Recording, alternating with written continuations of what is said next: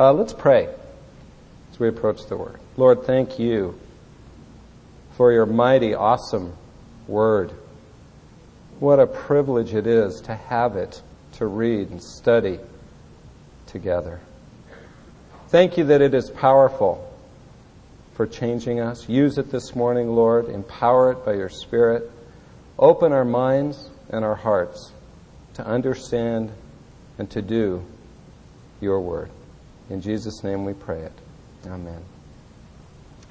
Well, for a year and a half or so, we've been studying the Gospel of Luke, learning all about Jesus and how he trained his disciples and all the things he taught and did in parables over the three and a half or four years that he walked on earth among men.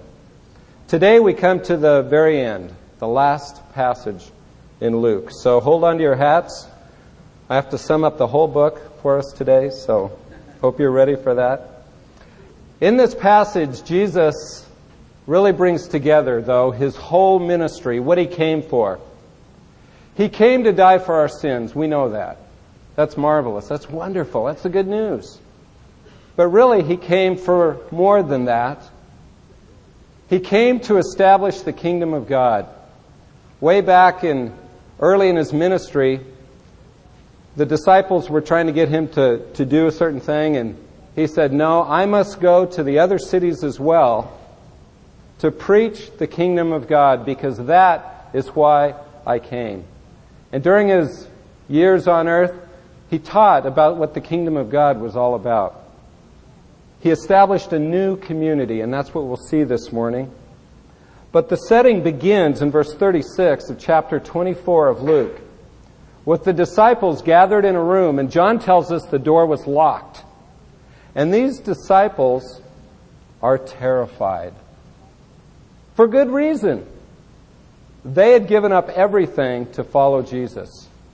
They had come to believe that he was the Messiah the one who would establish this earthly kingdom, who would reign as king over Yahweh's, God's kingdom. And yet, three days before, the one they thought was the Messiah had been killed as a common criminal. At best, what could they think he was now? Except maybe a good prophet of God. A lot of the prophets were killed. I guess that's what he was too. Certainly couldn't be Messiah because he's dead. And the disciples must have been wondering, what's going to happen to us now? They were terrified, like I said, John said, for fear of the Jews. They'd rounded up Jesus and killed him. They were probably next. And what about our lives? We've spent four years following this man. We gave up everything. Now what? Were we fools? Were we just deceived by him? The despair and the fear, the terror they must have felt must have been awful. The disciples were afraid, and I've come to see that fear is really a major part of all our existences as human beings. We're afraid too. We've come to see that much of what we do as human beings is motivated by fear. The scriptures reflect this. Way back at the beginning, Adam and Eve, remember Adam's first recorded words? after they'd sinned? Good apple, huh? No, that's not what he said. he said, Jesus, or the Lord confronted him, and Adam said, I heard the sound of you walking in the garden, and I was afraid. So I hid. And ever since then, man has been afraid. Because of our own sinfulness, we're afraid of rejection, we're afraid of being seen, we're afraid that if anyone really knows who we are, we would be rejected forever. Dr. Larry Crabb, in his book Encouragement, says this Adam's legacy to his children includes fear. Adam was afraid, and so are we. Fear is the core emotion in the human personality. Romans 8 says that we are slaves of fear all our lives. Hebrews 2:15 says through the fear of death we are subject to slavery all our lives. You see, we're people who are consumed in our lives by fear. For so long as a Christian, I was a good guy. And over time, God has begun to reveal to me why I was such a good guy. It wasn't just because that was the Lord doing a great work in me. He was at work. But I began to see that I was a good guy so that you wouldn't reject me. If I'm a good guy, you'll think I'm wonderful. So much of what we do deep down is motivated by fear. We're enslaved to it, the scriptures say. We know that God doesn't want us to live by fear, but how can we change? How can we begin to be different and live with peop- as people that are free, free to follow the Lord, free to serve Him, free to not be controlled by fear, but free to live boldly, courageously for the Lord? Well, our passage begins with the disciples afraid, but it ends in verse 52 and 53. Let me read these. And they worshiped him and returned to Jerusalem with great joy and were continually in the temple praising God. Do you get that? The passage began with them afraid in their upper, in this room, terrified to be seen by anyone. And it ends with them publicly, continuously in the most public place in Jerusalem, in the temple, praising God, worshiping Him. What happened? What set them free? What happened during those 40 days after Jesus rose from the dead that transformed those people? Because if we can get a grasp on that, we can see what will transform us and set us free from pe- being people of fear to being people of courage. Well, you know what happened? They finally came to know Jesus as he truly was. Simple, but profound. They finally came to know Jesus as he truly was. Not some dead prophet, but as King of Kings. Jesus said in John 14 in the upper room, Have I been with you so long, and still you do not know me? He took those 40 days after he rose from the grave to teach them who he truly was, and that transformed their lives. And as you go on in the book of Acts and you begin to see how these disciples lived, they lived boldly for Christ. Every one of them, as far as we know, according tradition, to tradition, died a martyr's death, except one. Incredible change. So let's look what they learned about Jesus that transformed their lives. First truth comes in verses 36 through 43, where they personally came to know him as their risen Messiah, not as a dead prophet, but as the risen Messiah. Let me read those verses. And while they were telling these things, now to set the stage, they're in this room. Cleopas and the other disciple with him who'd been on the road to Emmaus, Chris talked about that last week, had come back and say, we've seen the Lord. And they said, well, Simon has too, but they still didn't know what to think. While they were telling these things, he himself stood in their midst and said, Peace be to you. They were in a locked room. Jesus suddenly appeared in his risen body. And it says, But they were startled and frightened. The words are really terrified and thought they were seeing a spirit or a ghost. And he said to them, Why are you troubled, and why do doubts arise in your hearts? See my hands and my feet, that it is I myself. Touch me and see. And the word for touch there is really grope. Grab me. Hang on to me. Hold me and see that it is really me. For a spirit does not have flesh and bones as you see that I have. And when he had said this, he showed them his hands and his feet, and while they still could not believe it for joy and were marveling, he said to them, Have you anything here to eat? And they gave him a piece of broiled fish, and he took it and ate it before them. They were terrified. They thought, well, you know, we've heard of, these guys said they saw him, but it must have been a ghost. It must have been a spirit. Like Samuel, when King Saul in the Old Testament raised him from the dead. Can you imagine what happened when he appeared and he said, See me and touch me? And they began to touch him and realize, well, he has a physical body. But yet he just appeared. This is nothing like anything in our experience. He isn't just a resuscitated, like Lazarus, a dead body that just was raised from the dead, but it's just going to die again. There's something different about this. You can touch it, but it can walk through walls, it can appear and disappear. It can eat, but doesn't have to eat. Jesus says, I am living. I have my spiritual body. And how exciting that you and I one day will have the same kind of body. One that's not bound by this physical world. One that's able to do all the things that we've always longed to do and haven't been able to because we're trapped in this fallen, sinful body in which we all live. So Jesus goes out of his way to prove to them he's risen. He's re- he has a spiritual, spiritual body in every way. Touch me, see me, watch me eat. The historian Alfred Edersheim, great historian, said, The resurrection is the best established fact in history. Even the liberal historians and Jesus seminar people, they don't know what to do with the way the disciples were transformed when they went from cowering, cringing cowards to the bold proclaimers of the gospel of Acts that have changed our world. They can't figure it out. My own dad rejected Christ for 70 years. And we were talking in the last couple of years, and he said, You know, I've realized the only important thing in life is getting right with God. And I know that the only true God is Jesus. You know how I know?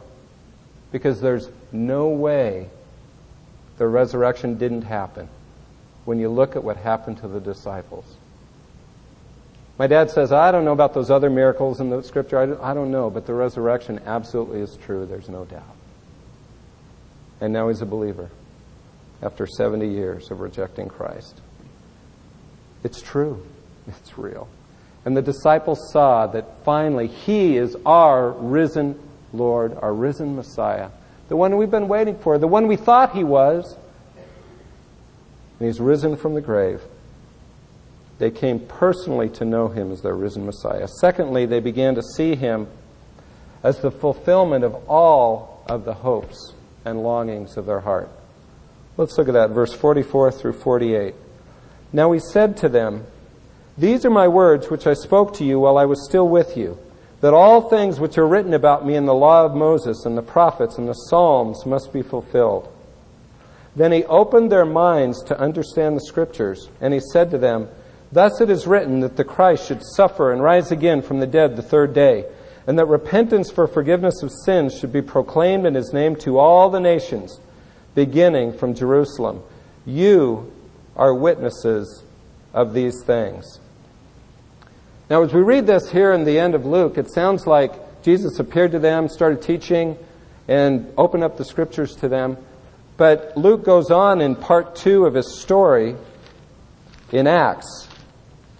And in the beginning of Acts, he says in verse 3 To these also he presented himself alive after his suffering by many convincing proofs, appearing to them over a period of 40 days and speaking of the things concerning the kingdom of God.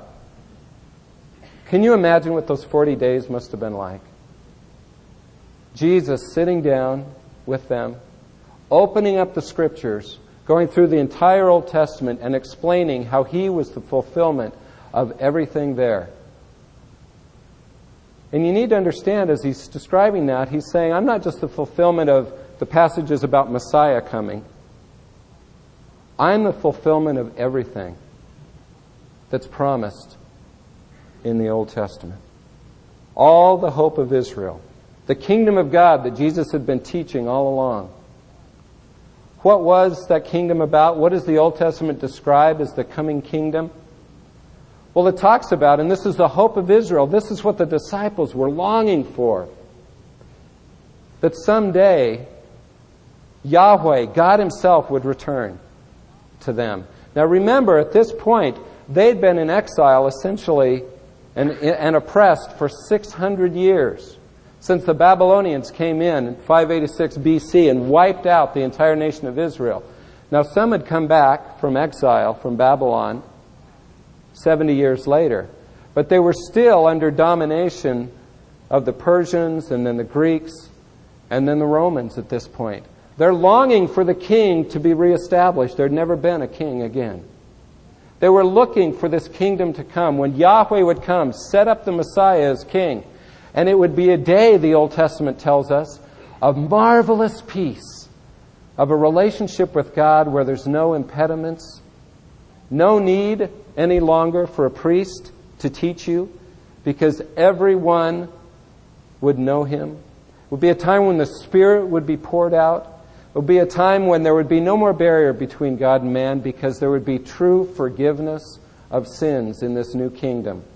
A place of shalom, a place of delight. Evil would be defeated. And most important of all, the promises of the Old Testament, He would be our God and we would be His people.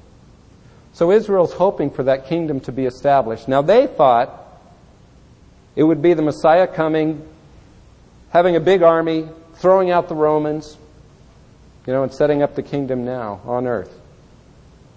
And Jesus begins to teach them in those 40 days, well, that's not quite it. It's a spiritual kingdom.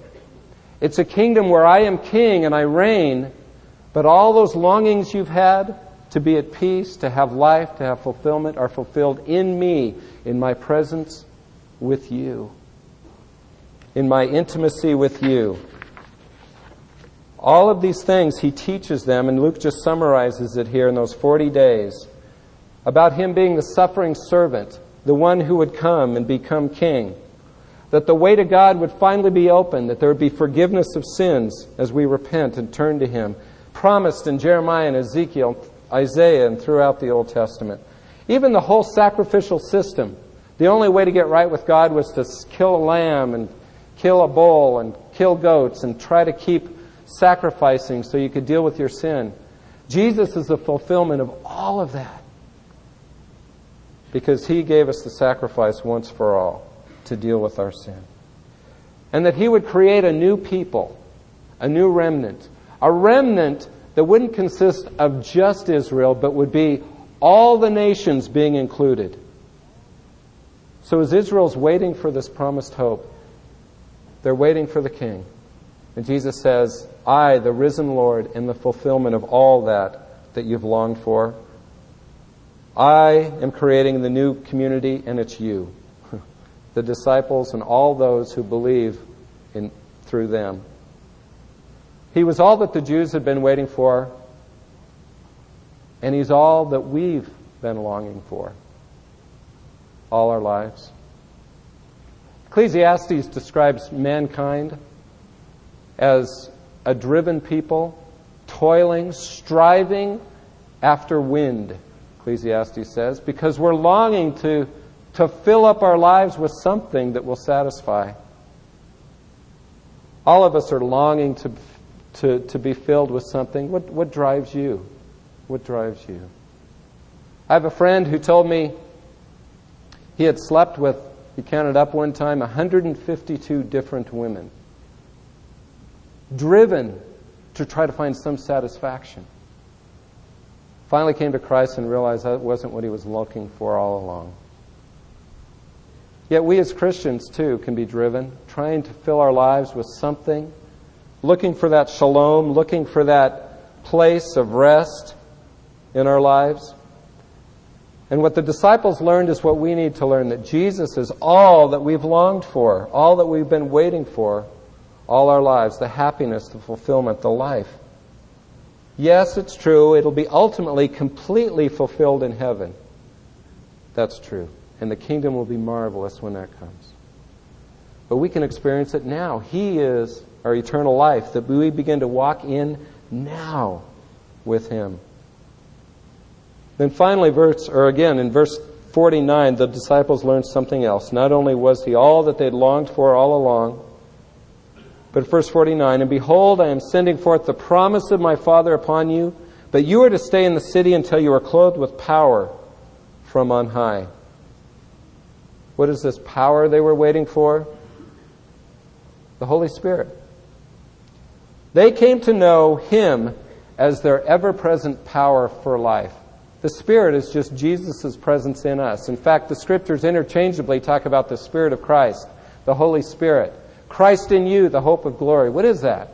It's the Holy Spirit who comes to live inside us, to empower us for life. It's Christ's presence with us every moment. And Jesus said, Hey, it will be better when I'm no longer walking on earth because you'll have me living inside you. You'll have my presence with you everywhere you go. And secondly, you'll have my power with you to live life by everywhere you go. He's with us forever. He'll never leave us or forsake us. He's the present power for life every moment. And He empowers us as we learn to depend on Him. Now, I know some of you out there are thinking, power? I don't see the Holy Spirit's power in my life. You say I have the Spirit, but where's the power? And we get confused. We get fooled because we think spiritual power is laying your hands on somebody and healing them, doing something supernatural that, that is visible and everybody can see it, speaking in tongues or whatever. Our world's so confused about what spiritual power is. Some of those things happened in the book of Acts. But you know what the New Testament teaches is real power, the power of the Spirit at work in our lives? It's the power of self discipline. The power to say no to sin when you're tempted. When Satan throws something at you, the power to say, no, I don't have to give in to that. The power to be bold witnesses when you're at work and you you yourself are scared, terrified, and yet you feel the power of the Spirit allowing you to share the truth of the gospel with that coworker at the water fountain or in the break room or that friend over the phone. That's the power of the Spirit. That's not you. When some of you are traveling on trips and you're able to sit in your motel room alone and the temptation comes to flip on that dial, that cable station that you know is immoral. And you say, No, I'm not going to do that. It's a battle, but I will not do that. That's the power of the Spirit at work. When you're dissatisfied in your marriage and you're tempted to begin to fantasize about another man or another woman, it's the power of the Spirit that allows you to say, No, thank you for my spouse. It's the power of the Spirit that allows you, when you begin to read the Word, to understand what it says and have it begin to change your life. It's the Spirit, Jesus said, who will lead you into all the truth. He told the disciples that. He does the same for us. No way you could understand this book unless the Spirit was at work.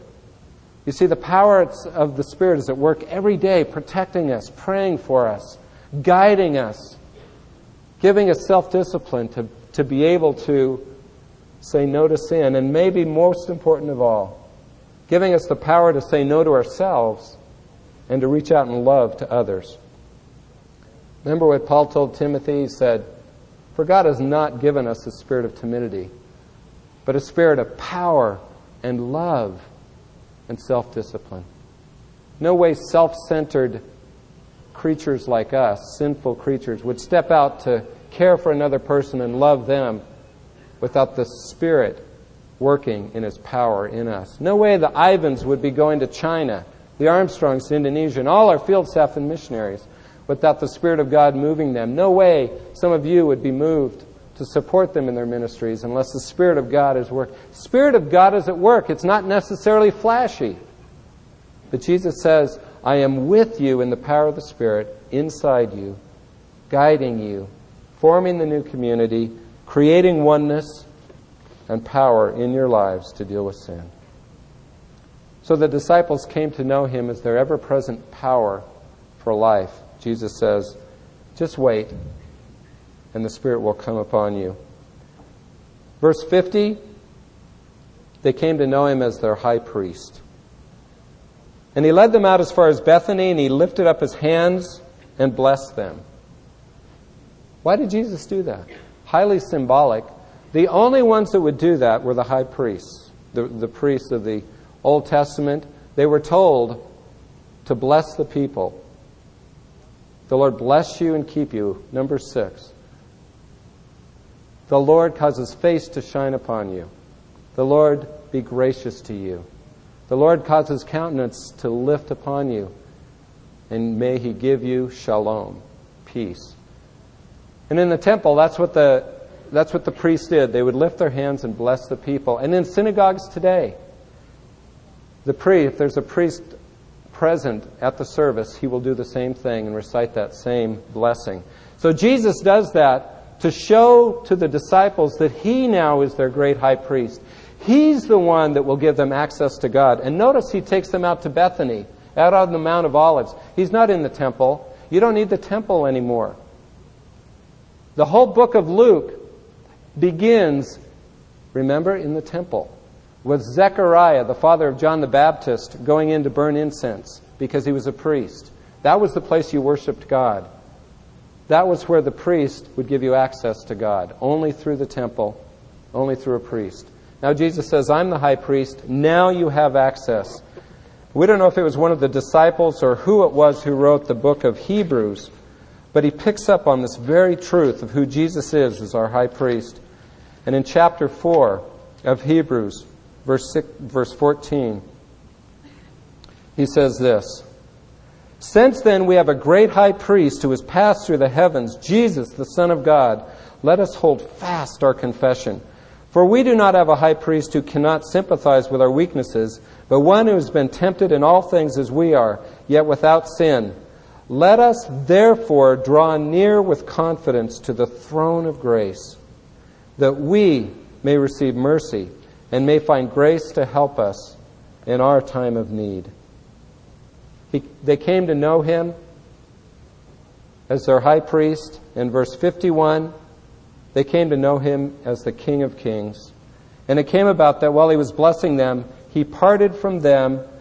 And my translation stops there, but it's better. He parted from them and was carried up into heaven. The ascension.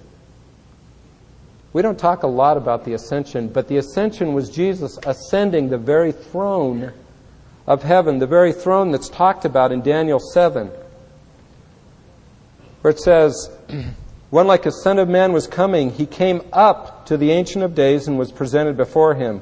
And to him was given dominion, glory, and a kingdom that all the peoples, nations, and men of every language might serve him. His dominion is an everlasting dominion which will not pass away, and his kingdom is one which will not be destroyed. Jesus took that throne and ascended and is now King of Kings. He reigns. He, he upholds the entire universe by his power, we're told in the book of Hebrews. You can trust Him as your Lord because He's the ascended King of Kings. Oswald Chambers says this about the ascension There's now freedom of access for anyone straight to the very throne of God by the ascension of the Son of Man. Jesus sits in absolute full power. As Son of Man, Jesus Christ has all power at the throne of God. He is King of kings and Lord of lords from the day of his ascension until now. His kingdom's a secret one, working in the hearts of men, bringing people of all nations to him. But he's a king, and he reigns. Does he reign in your life? Does he reign in mine? Now we're back to verse, the end verses, 52 and 53, where it says, And they worshipped him and returned to Jerusalem with great joy. Again, that's significant. It's the first time ever Jesus was worshiped by them. And a good righteous Jew, a good Jew, would never worship anyone except Yahweh himself. They've come to realize something about Jesus as they spent those 40 days studying the scriptures and watching him and seeing him in his resurrected body, they began to see that he isn't just a good buddy, he's God himself. Yahweh, the creator, the maker of the universe. They came to know him as their God. Again, as I said, the book of Luke begins in the temple with the old covenant in place, people waiting for the Messiah, wondering what was going to happen. The old covenant couldn't satisfy the people. And the book ends with a new kingdom in place. Outside the temple, Jesus reigns. Years this temple was destroyed because it wasn't needed anymore. There was a new kingdom in place. You didn't need the temple anymore to come to God. It ends in the temple, it says, though, with them continually praising God. The common people now, not a priest, but the common fishermen, the disciples, worshiping Him. realizing that now they're the new community, they're the people of God. The new community that's been transformed from cringing cowards into bold proclaimers of the gospel. What changed them? They finally saw who Jesus really was. Not a dead prophet, not a Messiah of an earthly kingdom yet, but the true King of kings and Lord of lords. What's your view of Jesus? Kind of your buddy that you pray to now and then, but really doesn't affect your life very much? That's not really very real to you somehow? That's why you live in fear. That's why I live in fear. You see, to be transformed, we need to catch a vision of who Jesus truly, really is. God Himself, Lord of Lords, our high priest, the one who came and dealt with our sins so we have free access into the very presence of God Himself. We need a fresh, clear vision of Him. Are you a fearful person? I know you are, because you're human like me. You need to see Him, know Him better, get to know Him as He truly is. Not who you think He is, not who you want Him to be, but as He truly is. Again, Oswald Chambers. Being saved and seeing Jesus are not the same thing. Many are partakers of God's grace who have never really seen Jesus. When once you've seen Jesus, you can never be the same. Other things do not appeal as they used to. Always distinguish between what you see Jesus to be and what he has done for you. If you only know what he's done for you, you don't have a big enough God. But if you have had a vision of Jesus as he is, experiences can come and go, and you will endure as seeing him who is invisible. Have you seen Jesus as he truly is, as the disciples did, and were transformed by it? That's what will change our lives.